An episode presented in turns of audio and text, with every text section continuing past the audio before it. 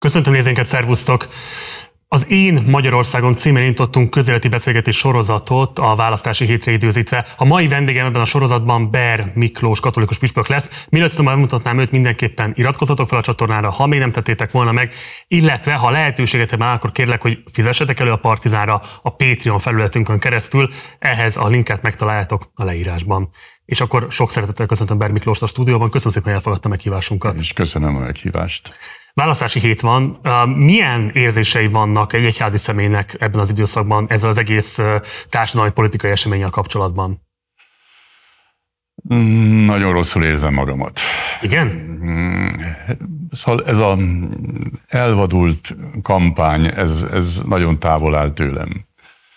Ezek a eldurvulások, ezek a mm, tényleg egymást lejárató próbálkozások, éppen vasárnap erről beszéltem a Nagymarosi templomba, hogy úgy szeretném, ha egyszer egy olyan eh, világra ébrednék, ahol az emberek tisztelik egymást, nem bántják egymást, és tisztelik egymás véleményét.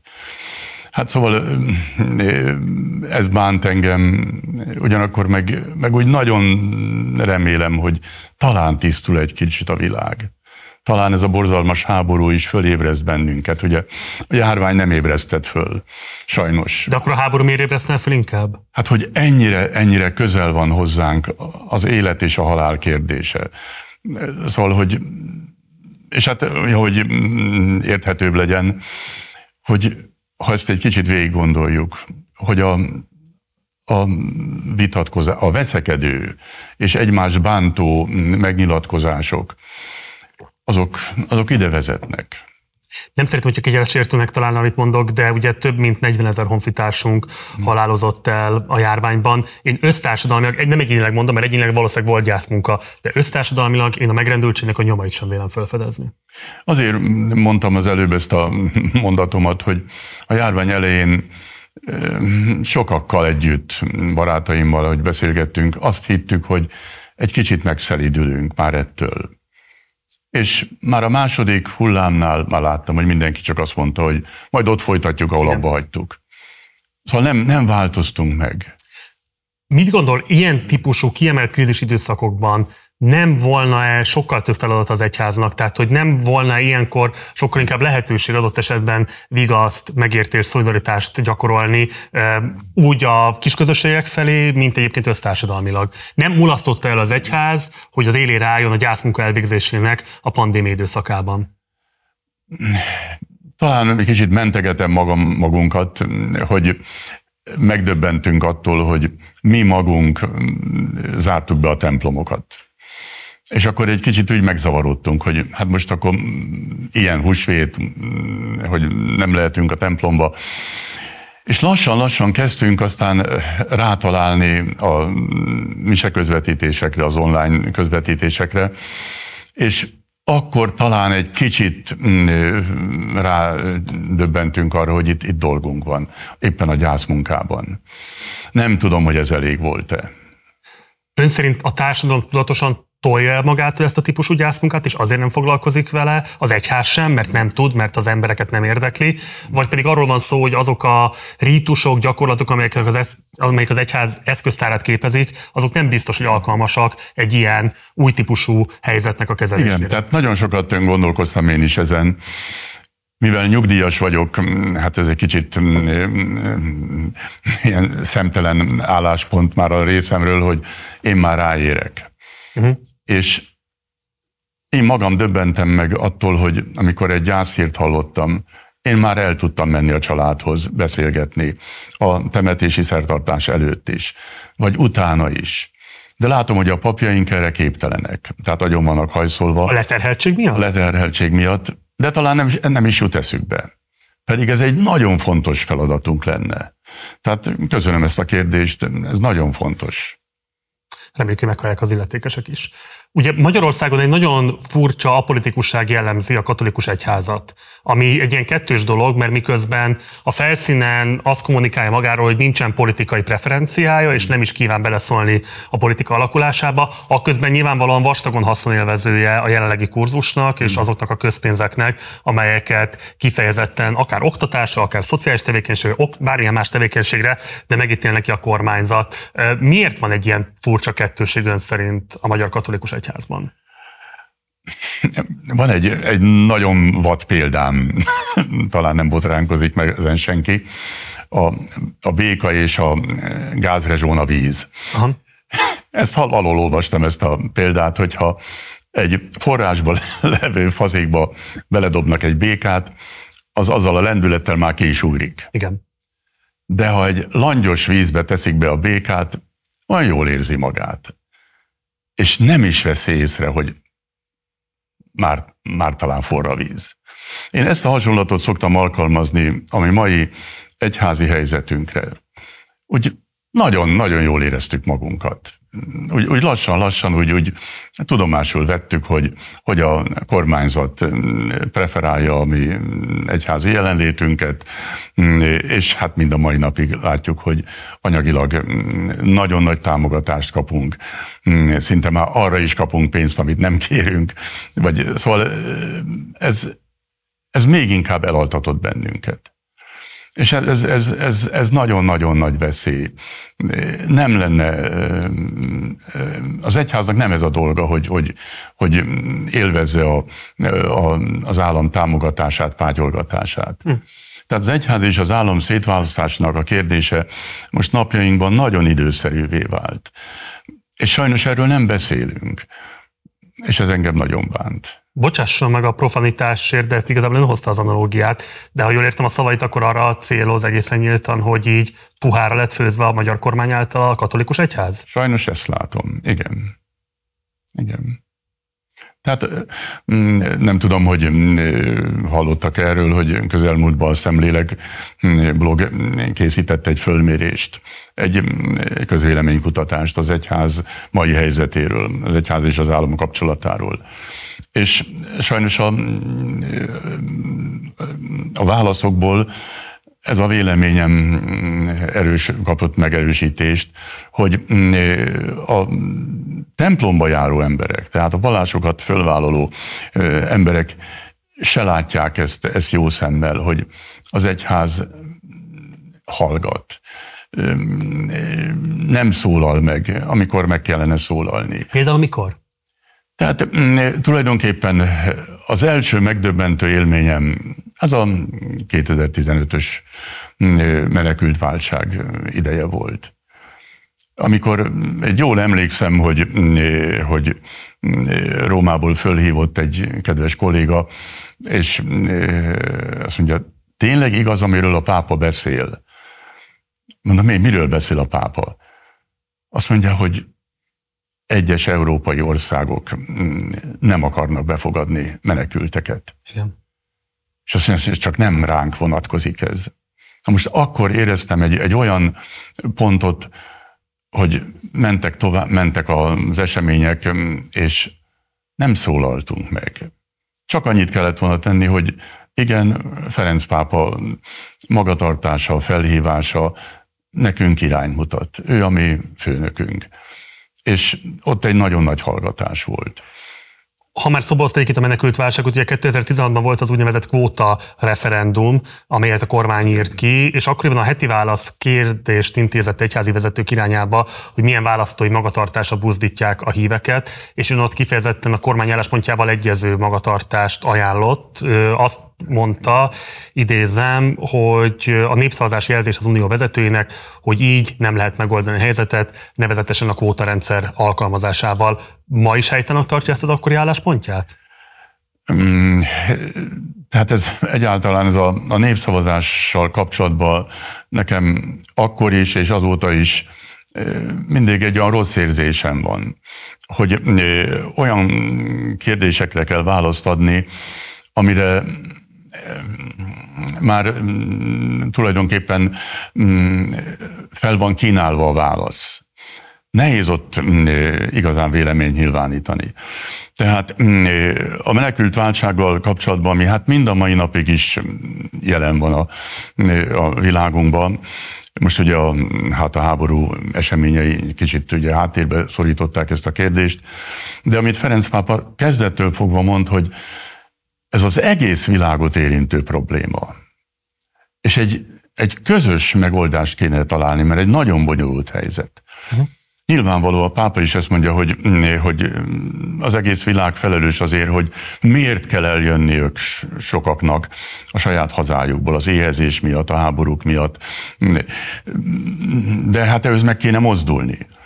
De a másik oldalon, akik már itt vannak, azokkal szembe tényleg szolidaritást kellene vállalni.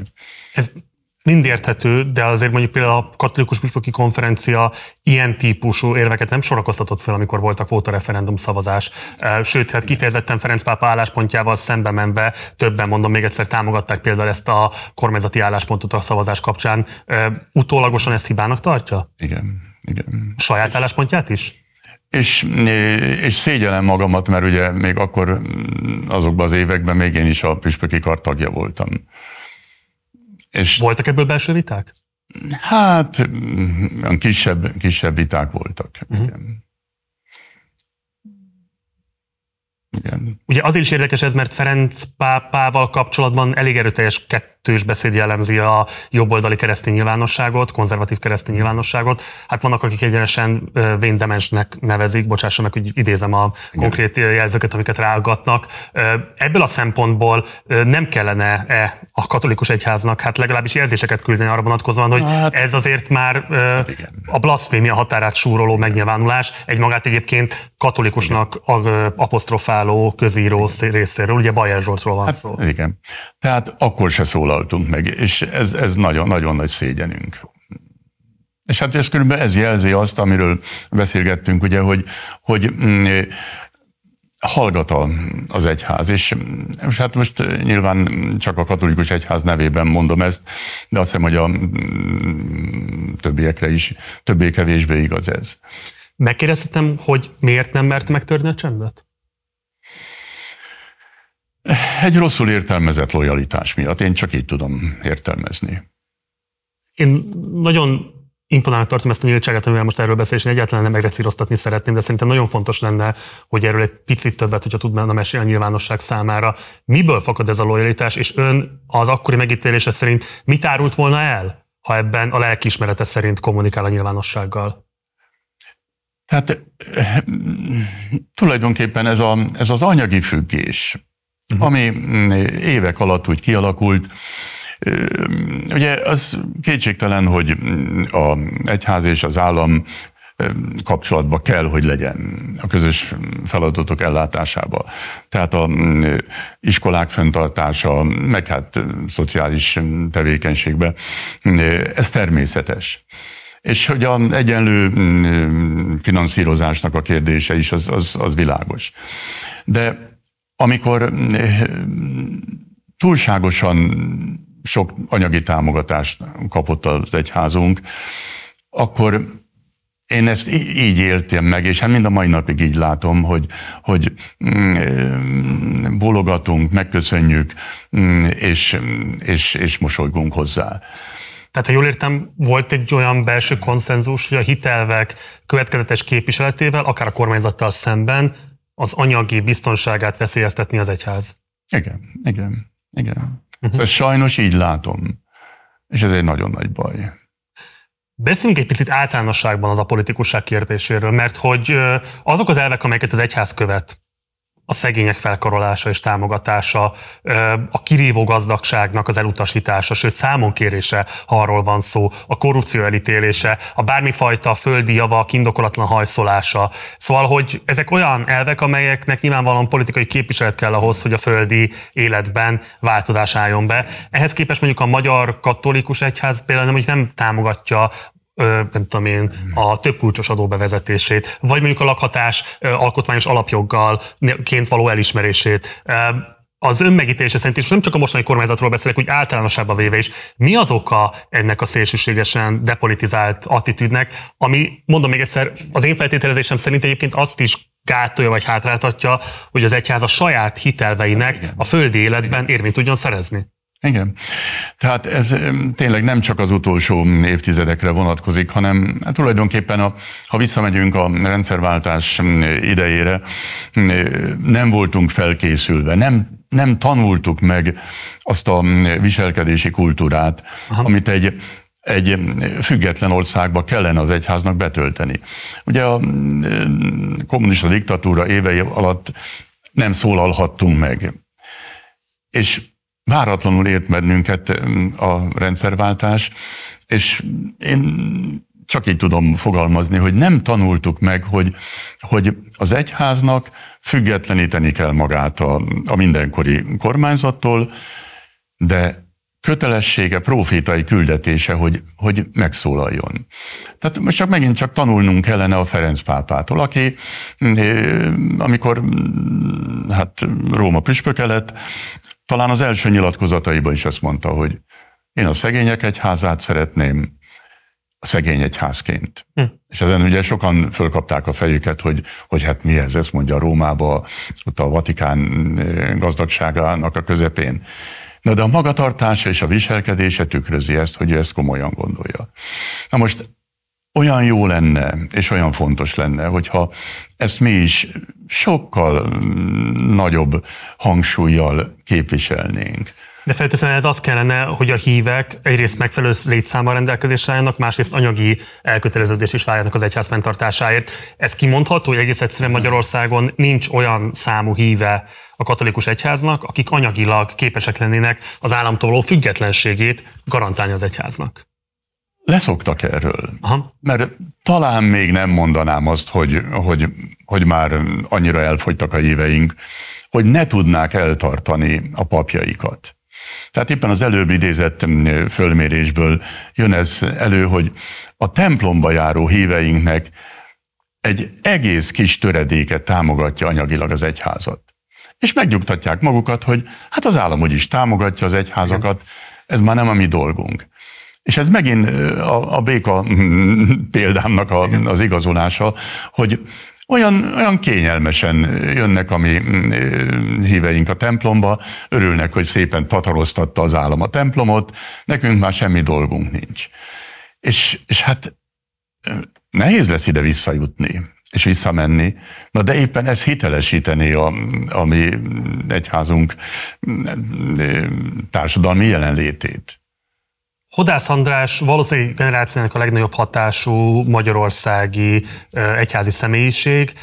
Én csináltam el egy interjút, amelyben szerintem nagyon megkapó őszintességgel nyíltsággal beszélt arról, hogy milyen súlyos veszély a papi életben az elmagányosodás kérdése, a társtalanság kérdése, most nem csak olyan értelemben, hogy nincsen lehetőség nővel vagy férfival adott esetben összekötni az életét, hanem illetve ez a társtalanság, ami kifejezetten elmagányosítja nagyon, soká, nagyon sokakat, akik egyházi szolgálatot vállalnak. Hát illetve a kiégés kérdését is ő tematizálta talán elsőként. Mit gondol ezekről a kihívásokról?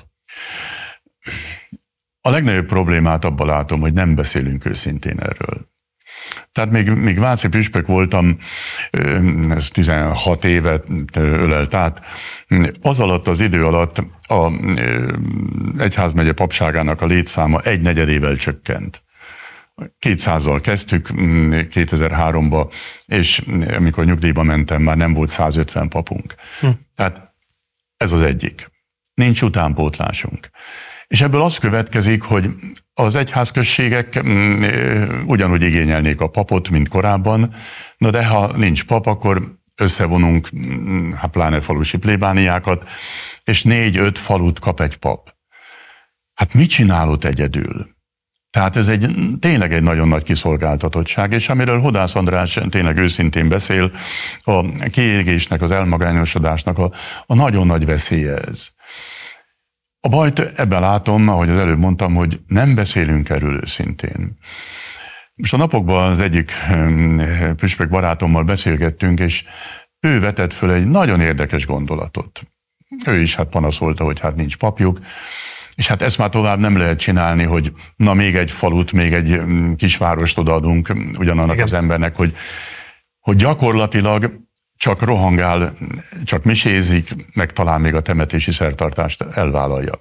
És ő mondja ezt, hogy tulajdonképpen minden kis közösségbe, minden kis faluba csak van egy olyan értelmes ember, egy nyugdíjas pedagógus, vagy ő például ezt mondta, egy nyugdíjas kultúros, vagy egy, vagy egy orv, nyugdíjas orvos, akit meg lehetne kérni, hogy tartson vallásos programokat, szervezzen bibliaórát, vagy, vagy egyáltalán a hitünkről való komoly felnőtt beszélgetéseket.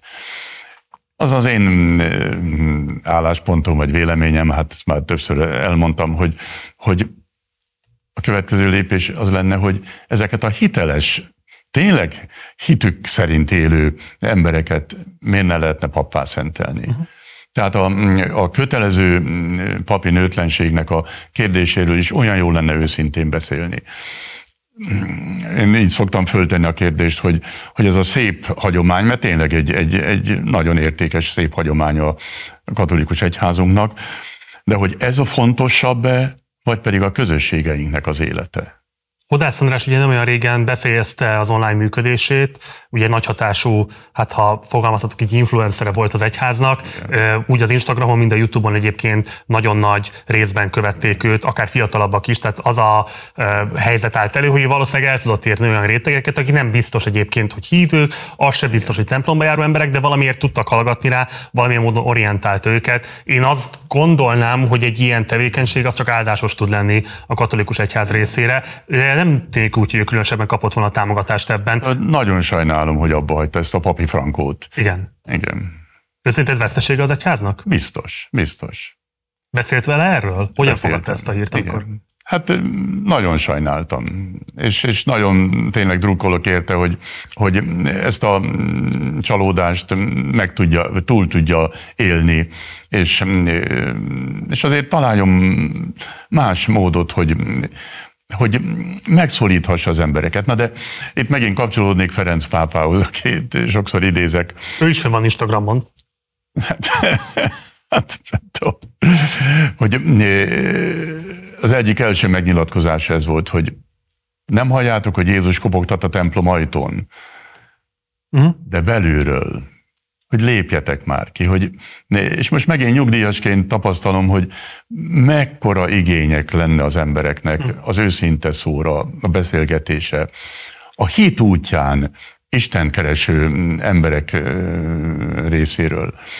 És hát, hát ezt meg kellene találni, tehát van erre lehetőségünk. Ugye Hodász András arra hivatkozott, hogy az online gyűlölet hullám, ami a véleményjelenítását kísérte, az volt számára már elviselhetetlen. Kifejezetten egyébként nem is a ateista vagy liberális véleményformálóktól, mert ők igazából üdvözölték őt, hanem kifejezetten a magukat jobboldali kereszténynek valló véleményformálók részéről. Egy rövid idézettel készültem. Így szól az idézet. Ha jól sejtem, akkor a katolikus papoknak továbbra sem szabad nősülni, de a homokosok akkor minden oké? Okay? És ha kiskorú lesz a szerelmük, az a legjobb? Ha egy éves, akkor el kell ájulnunk a megtiszteltetéstől?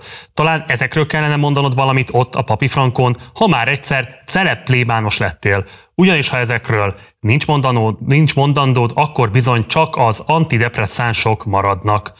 Az ön megítélése szerint ez még elfér a vélemény kategóriájába? Ettől is nagyon szenvedek.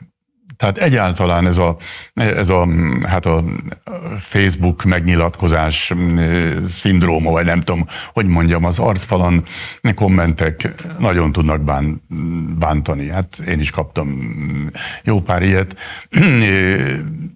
Ez kicsit tükrözi a, a társadalmunknak a, a, az állapotát. Szóval itt, itt, itt nagyon nagy baj van, megint csak az őszinte beszéd és a, a párbeszéd kultúrája vonatkozásában. Ez már nem fér bele. És akkor miért nem vállaltak többen szolidaritást hodászatjával? Ezt nem tudom, annyira nem ismerem az ő, ő, ő hát baráti körét, de, de sajnáltam, hogy, hogy végül is eljutott erre a pontra, hogy nem tudta tovább vállalni. Ön sem állt ki igazából, hogyha jól láttam, nem volt erről a nyilvánosságban lehetőség eddig megnyilvánulni. Hát röstelem, röstelem, hogy nem szóltam neki. Na, igen. De szolidaritását fejezi ki iránta? Hogyne, hogyne, mindenképpen. Hogyan és meddig tartható fönt ön szerint az a kettős beszéd, ami a mostani, magát mondom, konzervatív kereszténynek tételező kurzus tart fönt? Tehát, hogy ugye, hogyha van értelme a kereszténységnek, akkor azt gondolom, hogy azért az mégiscsak az lenne, hogy ez egy ilyen nagyon egységes, mm. erkölcsi és hitéleti elveket tartalmazó tanegyüttes, ami nem egy ilyen hogy mondjam én, nem egy ilyen szelektív dolog, hogy az ember, ami tetszik neki, azt betartja, amire nem, azt meg elkezdi kisöpörni a padlásról. Tehát uh, itt azért mégiscsak azt lehet látni, hogy uh, Ferenc pápa, mint az egyház legfőbb vezetője, akit ráadásul ugye hát uh, égi kinevezést élvez, tehát ilyen szempontból isteni akaratnak a földi helytartója és letéteményese, uh, tehát Ferenc pápa szemét abszolút nem megkérdőjelezik, és nem tartják irányadónak, sőt kifejezetten vannak olyan hangok is, amelyek azt mondják, hogy valami fajta ateista mozgalomnak lenne ő esetleg a hangja az egyházon belül, hodászatjával szemben ilyen típusú online zaklatást művel ugyanez a keresztény konzervatív kurzus, tehát hogy meddig lehet tartató fönn ön szerint az, hogy nagyon-nagyon fontos alapidentitás eleme a kormányzatnak az, hogy ők keresztény konzervatívak, de közben a kereszténységet hát nagyon-nagyon szelektíven alkalmazzák, ha egyáltalán. Én azt szoktam mondani, hogy, hogy felhigult ez a fogalom, a, a keresztény jelző. És mm, néha, néha hallok olyan megfogalmazást, hogy a, a keresztény kultúrörökség igen. És akkor azt mondom, hogy rendben van. A műemlékeink, a, a zene, képzőművészet, építészet, hát ezek tényleg csodálatosak. De hogy ezt mm, világosan elkülönítenénk a, a hitben élő embernek a Krisztust követő magatartásától. Hm. Még annak idején, amikor főiskolánkon tanítottam, egy ilyen megkülönböztetést olvastam, hogy felhasznált vallás vagy megélt hit. És ezt azt hiszem jó lenne most is egy kicsit úgy végig gondolni, hogy felhasznált vallás éppen az, amiről előbb beszéltünk, hogy ez tetszik nekem, ebből esetleg érdekem is van, és akkor én mondom, hát ilyen mi keresztények vagyunk. De amikor már valami nem teszik, akkor már félretesszük. Svédasztalos keresztény. Hát svédasztalos, igen, igen. De a megélt hit az egész más. Uh-huh. Az nem harsány, az, az nem provokatív, és és főleg nem kirekesztő, mert, mert ugye ez is nagyon bánt, ugye amikor nem vallásos barátaimmal találkozom, mert hát, mert vannak ilyenek is, és szép számmal, és büszke is vagyok erre, hogy, hogy nem templomba járó barátaim vannak, akikkel nagyon jókat tudok beszélgetni. És ők ezt úgy szelíden, de azért mégiscsak megkérdezik, hogy, hogy, hogy ez hogy, hogy van amikor harsogja a, a tévé, rádió, a keresztény Magyarországot és a, hát a keresztény társadalmunkat. Ugyanakkor, és hát megint utalnék erre a közvéleménykutatásunkra, hogy nagyon gyöngén állunk. Tehát egy 10%-ra tehető a magukat katolikusnak nevező embereknek a száma, akik templomba járnak. És, a, és hát a magukat vallásosnak nevező is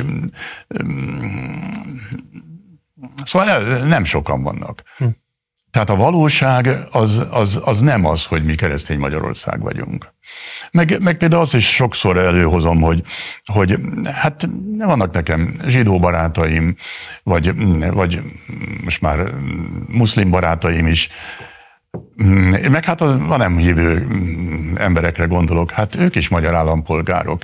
Milyen alapon mondjuk mi az ő nevükben is, hogy ez keresztény Magyarország?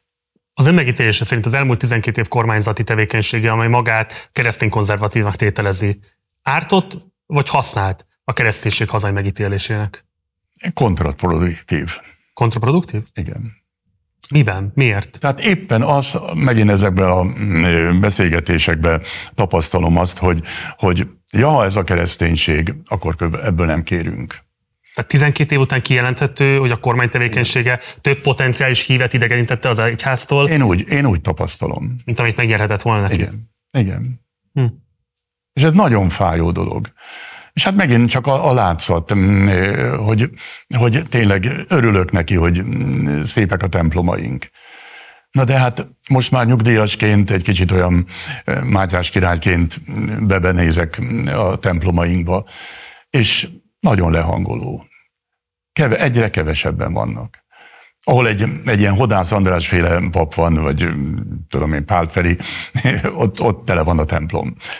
De nagyon kevés ilyen papunk van, akinek tényleg ilyen meg, meggyőző stílusa van, hiteles, Fogynak zárva vannak. Tehát én emlékszem kamaszkoromban a 2000-es évek elején lehetett szabadon bejárni a budapesti templomokba, mert nyitva voltak az ajtók. Azok a templomok, ahol én szerettem járni mondjuk akkoriban, nem azért, mert hívő lettem volna, csak egyszerűen szerettem az élményt, azok most zárt ajtókkal várják a híveket, vagy nem is a híveket, de azokat, akik esetleg szívesen bemennének szóval ez is, egy, ez is egy nagyon nagy baj. Tehát még amikor Vácon voltam, erre biztattam a papjainkat, hogy, hogy szervezzék meg tényleg nem lehet őrizetlenül nyitva hagyni a templomainkat, ezt, ezt elfogadom. Na de hát egy-egy órára valaki oda menne. Például a Nagymaroson ez nagyszerűen meg van szervezve. Reggel 7-től este 9-ig nyitva van a Nagymarosi templom. És mindig van, hát egymás között megbeszélik, mindig van ott valaki. Ugye a legelején beszéltünk a menekültválságról és az orosz-ukrán háborúról is. A menekültválság kapcsán ön úgy fogalmazott, hogy elszalasztotta azt a helyzetet, nem megfelelően viselkedett a, a magyar egyház. Ehhez képest az ukrán-orosz háború kapcsán változott-e ez a magatartás? Az is kérdezem ezt, mert például Ferenc pápa rögtön elítélte az orosz agressziót, és erre, teljesen kiállt az ukrán menekültek mellett, de akár a Vatikáni államot képviselő Szentszéki Bíboros is kiállt uh, Ukrajna területi integritása mellett, és elítélte az az orosz agressziót. De most ehhez képest a Magyar Katolikus Egyház részéről Erdő Péter a mai napig a mi tudásunk szerint nem nyilvánult meg ebben a kérdésben, de a Püspoki konferencia is csak február 28-án jó egy hónappal ezelőtt tett ki egy, hát nem túl kemény nyilatkozatot, amelyben aggodalmukat fejezték ki. Ön szerint előfordult, hogy most ugyanazt a hibát követi el az egyház, amit elkövetett már 2015-ben a menekültválság kapcsán? Hát remélem, hogy nem. Azért egy kicsit mm, ö, ö, finomítanám a, ezt a mostani helyzetet, mert ez azért nagyon fontos volt, hogy a pápa felhívását azért a Magyar Katolikus Püspöki Kar is rögtön magáévá tette. Tehát akár éppen a, a bőti napot, az imanapokat, a, a felajánlást most éppen március 25-én. Ugye, és ez, ez nagyon szép volt, hogy a, a, az orosz és az ukrán népér együtt ö, imádkozni és, és felajánlani őket az Úristen irgalmas szeretetébe. Tehát ennek azért örültem, hogy ilyen megnyilatkozás volt. Meg a, a menekültek befogadásánál is a, a katolikus karitász is rögtön megmozdult. Tehát ezért ezek Ezek borzasztó fontosak, és semmiképpen nem akarom ellényegteleníteni őket. Igen. Én csak azt kérdezem, hogy Erdő Péter kiállását kielégítőnek tartja? Én azt hiszem, hogy a mostani megnyilatkozásai, igen. Igen. Most én nem, nem érzem, hogy, hogy most hibázott volna, vagy, vagy mulasztott volna. De hát hallgat. Hát ezt nem tudom megítélni. Uh-huh. Iványi Gáborik ellen zajlott nem olyan régen egy hát eléggé ijesztő akció, amikor ugye is a NAV több felfegyverzett munkatársa szállta meg a Dankó utcai mm-hmm. telephelyüket. Ugye ez egy régóta húzódó konfliktus Iványék és a magyar állam között, hogy pontosan milyen módon vették el az ő egyházi státuszukat, hogy aztán ezt az egész vitát hogyan próbálják a különböző bíróságokon rendezni, hogy érvényt szerezzenek azoknak a bevételeknek, amelyek járnának nekik a karitatív, illetve szociális tevékenységük után. Most ebben nem menjünk bele hosszan, én csak azra vagyok kíváncsi, hogy hogyan értékelte ezt az akciót, amit Iványi Gáborik szenvedtek el. Hát ez most csak megint egy, egy csepp volt a, a pohárban, már ugye az évek óta húzódik. Itt, itt megint ö, tulajdonképpen a legnagyobb ö, hibát abban látom, hogy, hogy a mi katolikus egyházunk is tudomásul vette azt, és nem mondott véleményt arról, hogy a egyházi státusz kérdésébe a parlament dönthet. Uh-huh. Ez nem a parlamentnek az ügye. Tehát itt, itt az egy nagy hiba volt, hogy, hogy nem volt egyszerű nyilván az a helyzet, amikor hát tényleg megjelentek bizniszegyházak, hogy hol van a határ. Na de amikor már egyértelművé vált, hogy, hogy Iványi Gábor mit tesz, igen. akár a, a hajléktalanokért, akár a, a cigány kisebbségekért, főiskolája van, és hát én magam is többször vettem részt az ő programjaikon, és itt, itt, itt, itt ez megint egy nagy hiba volt, hogy, hogy mi katolikus egyházként nem emeltünk szót. Csak annyit kellett volna mondani, hogy na talán azért az Iványi Gábort rehabilitálni kellene. Elmulasztotta a püspöki konferencia a szolidaritásvállalást Iványi? Ezt elmulasztottuk. Tehát milyen alapon mondjuk azt, hogy, vagy kérdőjelezzük meg az ő hitének az őszintességét? Járna neki az egyházi státusz az ön megítélése szerint? Biztos. És járna neki több szolidaritás azért a vegzatúráért, hogy elszenved most az államhatalomtól? Igen, igen. igen. Tehát ez is, ez is egy, egy nagy gyöngeségünk, hogy rosszul értelmezett lojalitásból hallgatunk. Püspök úr, kérem, hogy ne vegye tiszteletlenségnek, de hogyha a kvázi sajátjaik felé sem gyakorolják azt a típusú szolidaritást, amely a Krisztusi tanokból egyértelműen következne, akkor hogyan számítanak arra, hogy a magyar társadalom önöket iránymutatónak tudja elfogadni erkölcsi kérdések megítélése kapcsán? Szóval nem sértődök meg ettől. Mert nem bántásból kérdezem, csak őszintén. Mert én is így érzem, hogy, hogy itt a hitelességünk múlik ezen. Ez, ez, ez, ez nagy hiba. Nagy hiba. De felteszem, beszél a püspoki kar vezetőségével, vagy beszél azokkal a kollégáival, akikre egykor ott ült a kérusban, miért hmm. nincs több felszólás, miért van hallgatás, miért van csönd? Hmm. Ezt, ezt nem értem, nem értem. Ugye egymás között, ha négy szem közt beszélgetünk, akkor igazat adnak de amikor már nagyobb nyilvánosság előtt vagyunk, akkor már mindenki elhallgat. Szóval ez is jellemzi azt, hogy, hogy ez nem egy normális állapot. Nem. Ez nem egy, nem egy szabad egyház. Tehát a, megint csak a, ez a függőség, ez, ez megbénít ha már előkerült a püspöki konferencia, akkor egy kicsit, hogyha lehet, beszélünk a belső erőviszonyokról, nem tudom, hogy mennyit szabad erről beszélnie, de legfeljebb nem válaszol a kérdésemre. Ugye azt úgy hírlik a híradásokból, hogy Erdő Péter nem föltétlenül lápol kifejezetten szívélyes viszonyt Orbán Viktorral, és ugye itt azt szokták magyarázatként befűzni, hogy a kötelező hitoktatást ő nem támogatta volna az iskolákban, mert attól féltőként be is következett, hogy ezzel elmennek a diákok a templomokból és annak a környékéről, e, és emiatt volt egy különösebb konfliktusa, és egyébként maga a karnak a többi tagja inkább húzna a kormánypártokhoz részben, ez is magyarázza azt, hogy soha nem választották meg vezetőjévé a testületnek e, Erdő Pétert. E, ez helyes leírása a belső hatalmi dinamikáknak? Konkrétan nem tudok ebbe nyilatkozni, de maga ez a kötelezően választható hittan, ez egy, ez egy nagyon nagy hiba volt. És ez is körülbelül jelzi ezt a mi mostani állapotunkat, hogy jaj, hát hogy meg voltunk hatódva, hogy hát újra e, iskolába hittan lesz, és kötelezően, és föladtuk a jól működő plébániai e, hittancsoportjainkat. Hm. Ez egy nagyon nagy hiba volt, és a papjainkkal, ahogy beszélgetek, mindenki visszaigazolja ezt, hogy elvesztettük a gyerekek nagy részét. Ott vannak az iskolába, ha szerencséjük van, akkor jó hitoktatójuk van, ha nincs szerencséjük, akkor végigkillódják, de már a templomig nem jutnak el. Hm. A szülők azt mondják, hát úgyis tanul hittant, már akkor ő teljesítette a kerességkor tett ígéretét. Tehát elvesztettünk, és visszamentünk 50 évvel a háború előtti állapotra hogy nem tanultunk ebből. Szóval ez egy, megint egy nagy hibánk volt. Miért nem választották meg soha Erdő Pétert a püspöki konferencia elnökévé? Hát megválasztottuk. Igen? Persze. Persze, tehát ő legalább két cikluson keresztül, ő volt a püspöki kar elnöke. Jó, akkor menjünk tovább a NER-hez való viszonyával kapcsolatban. Ugye szociális kérdésekben többször is szembe ment a kormány álláspontjával, leginkább egyébként a hajléktalanság kriminalizálásával kapcsolatos hmm. álláspontja volt az, ami hát szélesebb körben is szétfutott a, a, a nyilvánosságban.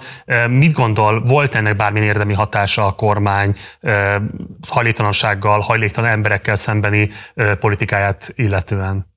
Hát úgy nem, nem láttam ennek a hatását, nem tapasztaltam. Informálisan se kapott semmilyen visszajelzést? Hmm, nem, nem. Nem, ez, ez, ez úgy adakta került ez a téma. Ugye azzal, hogy a közterekről ki vannak tiltva, hogy úgy tűnt, hogy megvan oldva ez a kérdés. Ez is, ez is egy, egy nagyon nagy feladatunk lenne, hogy erre nagyobb hangsúlyt helyezzünk. Hát, hogy játszom a gondolattal, hogy, hogy létre kellett volna már hoznunk olyan mm, otthonokat, ahol mm, talán terápiás foglalkozással is lehetett volna őket fölemelni, segíteni van egy-két próbálkozásunk, mondjuk a Kaposvári Egyház megyébe van például ilyen, de elenyésző. Sokkal többnek kellene lenni. Uh-huh. Ugye a korrupció az pápai tilalom alatt áll. Ezzel a kormányzattal szemben rendszeresen visszatérő vád az, hogy olyan típusú luxus életmódot folytatnak, ami részben nem indokolható a bevételék, a jogosan szerzett bevételék kapcsán. Másrészt pedig az is, hogy hát olyan mértékben irányították át a közforrásokat magán érdekek körébe, ami hát példanélküli bizonyos szempontból a rendszerváltás után Magyarországon. Ez ügyben ön szerint lenne tenni valója a katolikus egyháznak? Lenne, lenne. Nagyon fontos lenne erről is világosan beszélni. Ami engem megdöbbent, mm, hogy a, a társadalom nagy része ezt tudomásul veszi, hogy tényleg mm, szemérmetlenül meggazdagodnak emberek. Uh-huh. És, és hát, hogy éppen napokban mondta valaki, ja hát ez, ez ma, ez így, így szokás, hogy, hogy azt a 10%-ot borítékba oda kapjuk. Egy vállalkozóval Igen. beszélgettem. Ez nagyon nagy baj. Tehát a, és itt tényleg a, a egyházunknak, egyházainknak nagy felelőssége lenne a, a, a tiszta közélet. De hát amikor a Szentírást mi olvassuk, hirdetjük, felolvassuk, hát akár az Ószövetségtől kezdve, Izajás profétától kezdve, hát Jézus szavain keresztül, hát milyen mm, határozottan mm, el, elítéli, visszautasítja a, mm, hát a, a, a csalást, a, a jogtalan haszonszerzést. Em, emiatt is állt oda az ellenzék abban az értelemben, hogy Márkizai Péter egyházpolitikai koncepciójának a kidolgozásában szerepet vállalt? Hát ennek azért részben magyarázat az, hogy Márkizai Pétert régóta ismerem, mm, az én falumba, Zebegénybe szoktak nyaralni, onnan ismerem még őt, és, és hát én tényleg mm, úgy örültem, hogy, hogy végre van egy tényleg vallását gyakorló mm, katolikus ember, aki aki fölmeri vállalni ezt a nagyon nehéz szerepet, hogy ő, ő az ellenzék élére áll. És hát hogy most a választás előtt szoktam egy már baráti körben beszélni, hogy most azért már nem olyan egyértelmű a dolog, hogy na ez vallásos, tehát akkor a Fideszre szavaz. Hát most ő is vallásos, hát most akkor most hm, hogy van ez? Uh-huh vagy a Szél Bernadett, vagy nem tudom, hát akár akiket közelőbből ismerek. Tehát itt szóval van, van ennek magyarázata, hogy én, amikor a miniszterelnök jelölt úr megkért, hogy, hogy egyházpolitikai kérdésekben mondjak véleményt, én ezt szívesen vállaltam. Közben egy gyorsan korrigálnám magam, mert valóban helytelenül mondtam, Erdő Péter tisztségét valóban ő kétszer lett megválasztva a püspöki Igen. kar elnökeként, 2005 és 2015 Igen. között töltött be ezt Igen. a funkciót, és 2016-ben azért sem folytathatta, mert pont az ő elnöksége alatt Igen. fogadták el azt, hogy egy elnök csak két cikluson keresztül Igen. töltheti Igen. be ezt a funkciót. Igen. A tévesztésért öntől is és a nézőktől Igen. is elnézést kérek. No, a, menjünk tovább egy kicsit a népszavazás kérdésére, mert hogy nem csak választás lesz országgyűlési, hanem népszavazás is lesz, és 2016-ban ön képviselt egy álláspontot, hogy mit tartanak kívántosnak, most arról úgy nyilatkozott, hogy a sajnálja már. A mostani úgynevezett gyermekvédelmi népszavazás kapcsán milyen gondolatok vannak önben?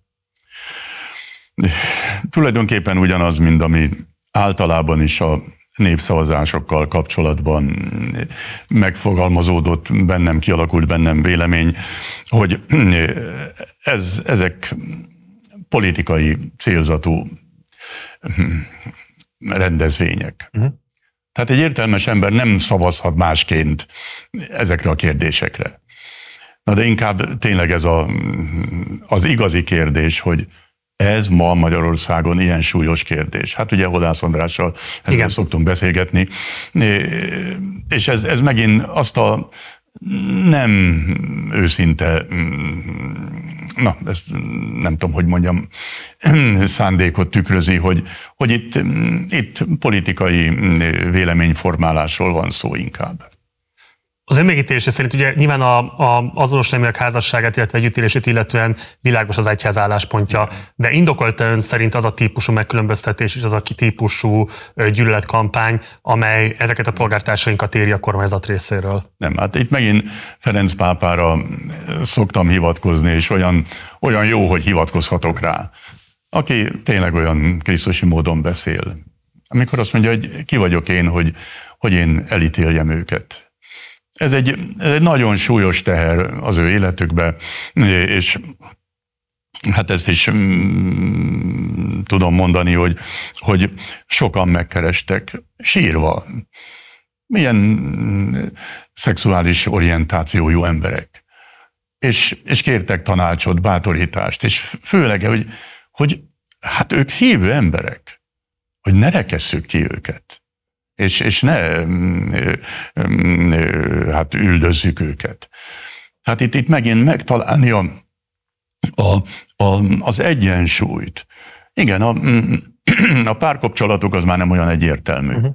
Tehát a, de a, az ő egyéni életük küzdködését azt azért át kéne gondolni, és segítséget kéne nyújtani neki, ha mi tényleg keresztények vagyunk. Az egyház megítélése szerint a pedofil bűnelkövetők és az azonos nemű szerelemben élők azonos súlyú bűnt követnek el? Ez ég és föld. Ég és föld. Tehát az egyház érvei Igen. alapján nem lehet ezt igazolni? Nem az összemosást a két csoport között. Tehát ez is egy, egy nagyon nagy veszély. Az egy, az egy felháborító, gyalázatos magatartás, és hát nagyon fájó, hogy a katolikus egyházunk is érintett ebben, és hát ez is fontos, hogy a Ferenc pápa is mm, nagyon határozottan zéró toleranciát hirdetett, ez egyértelmű. De a, a, a melegeknek a helyzete az, az nem egyértelmű. Uh-huh. Tehát itt tényleg nem tudjuk eldönteni, hogy ez van ennek genetikai oka, vagy pedig a gyerekkori trauma, vagy a nevelés hiányossága. De egy tény, hogy ők ilyen adottsággal rendelkeznek. Szükségszerűen deviancia ez egyébként az egyház szempontjából? Nem tudom, hogy mi a, mi a jó, én is mindig keresem a, a szót, hogy, hogy meg ne bántsam őket. Valamiféle hát inkább hiányosságnak mondanám. Uh-huh. A, a tehát na, ne, nem merek mondani. Jó, mehetünk másfelé is. Jó, 2019-ben akkor még úgy nyilatkozott az Orbán kormány családpolitikára, egyenesen rajong érte, és nagyon érdekel, hogy igazából mi miatt váltott ez különbön rajongást, hiszen például mondjuk az a családpolitika, amit ugye képviselnek, az kifejezetten a felső középosztálybeli magasabb jövedelmű családoknak kedvez, adó jóváírással, könnyített hitelekkel, és így tovább, míg mondjuk a kifejezetten alacsony jövedelmű, vagy bizonytalan jövedelmű családok családok részére, hát lényegében nem biztosít semmit a kormányzat, ugye a családi pótlék mértéke hát az évtizedes viszonylatban változatlan, hosszá lehetne még sorolni, tehát mi miatt váltott ki mégis rajongást önből ez a típusú családpolitika? Tehát kezdetben ugye nagyon lelkesedtem, és, és tényleg az a, még a hát nem tudom, 2000-2001, ugye, amikor még Esztergomba éltem, hát én nagyon lelkesedtem, és hát nem szégyellem bevallani, hogy, hogy az első békemenetekkel is elmentem. Igen? És, és, és hát nekem nagyon szimpatikus volt. De meggyőződésből, vagy politikai helyezkedésből? Meggyőződésből. Uh-huh. Meggyőződésből. Tehát nekem az, az nagyon, nagyon szimpatikus volt. Na most, tehát igazából ott döbbentem meg, hogy itt, itt azért nem egészen ö, ö, adekvát a, a keresztény családvédelem és a politikai intézkedések ügye. És én, hát tényleg elsősorban ezt látom, hogy a, a középosztálybeli családok szinte mindent megkapnak. És a velük való találkozásnál sokszor hallom, hogy ilyen jó világ még sose volt Magyarországon, mint most. Mondják ők.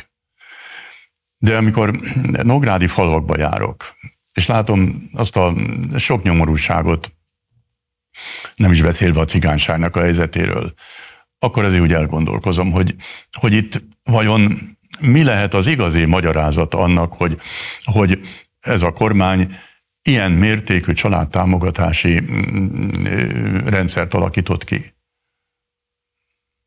De az megítélése alapján ez nem pont a legkiszolgáltatottabbak helyzetét nem úgy nem rendezi, hanem érintetlenül hagyja? Igen, igen, igen. Tehát már... Akkor indokolt kis... ez a rajongás egy katolikus püspök részéről?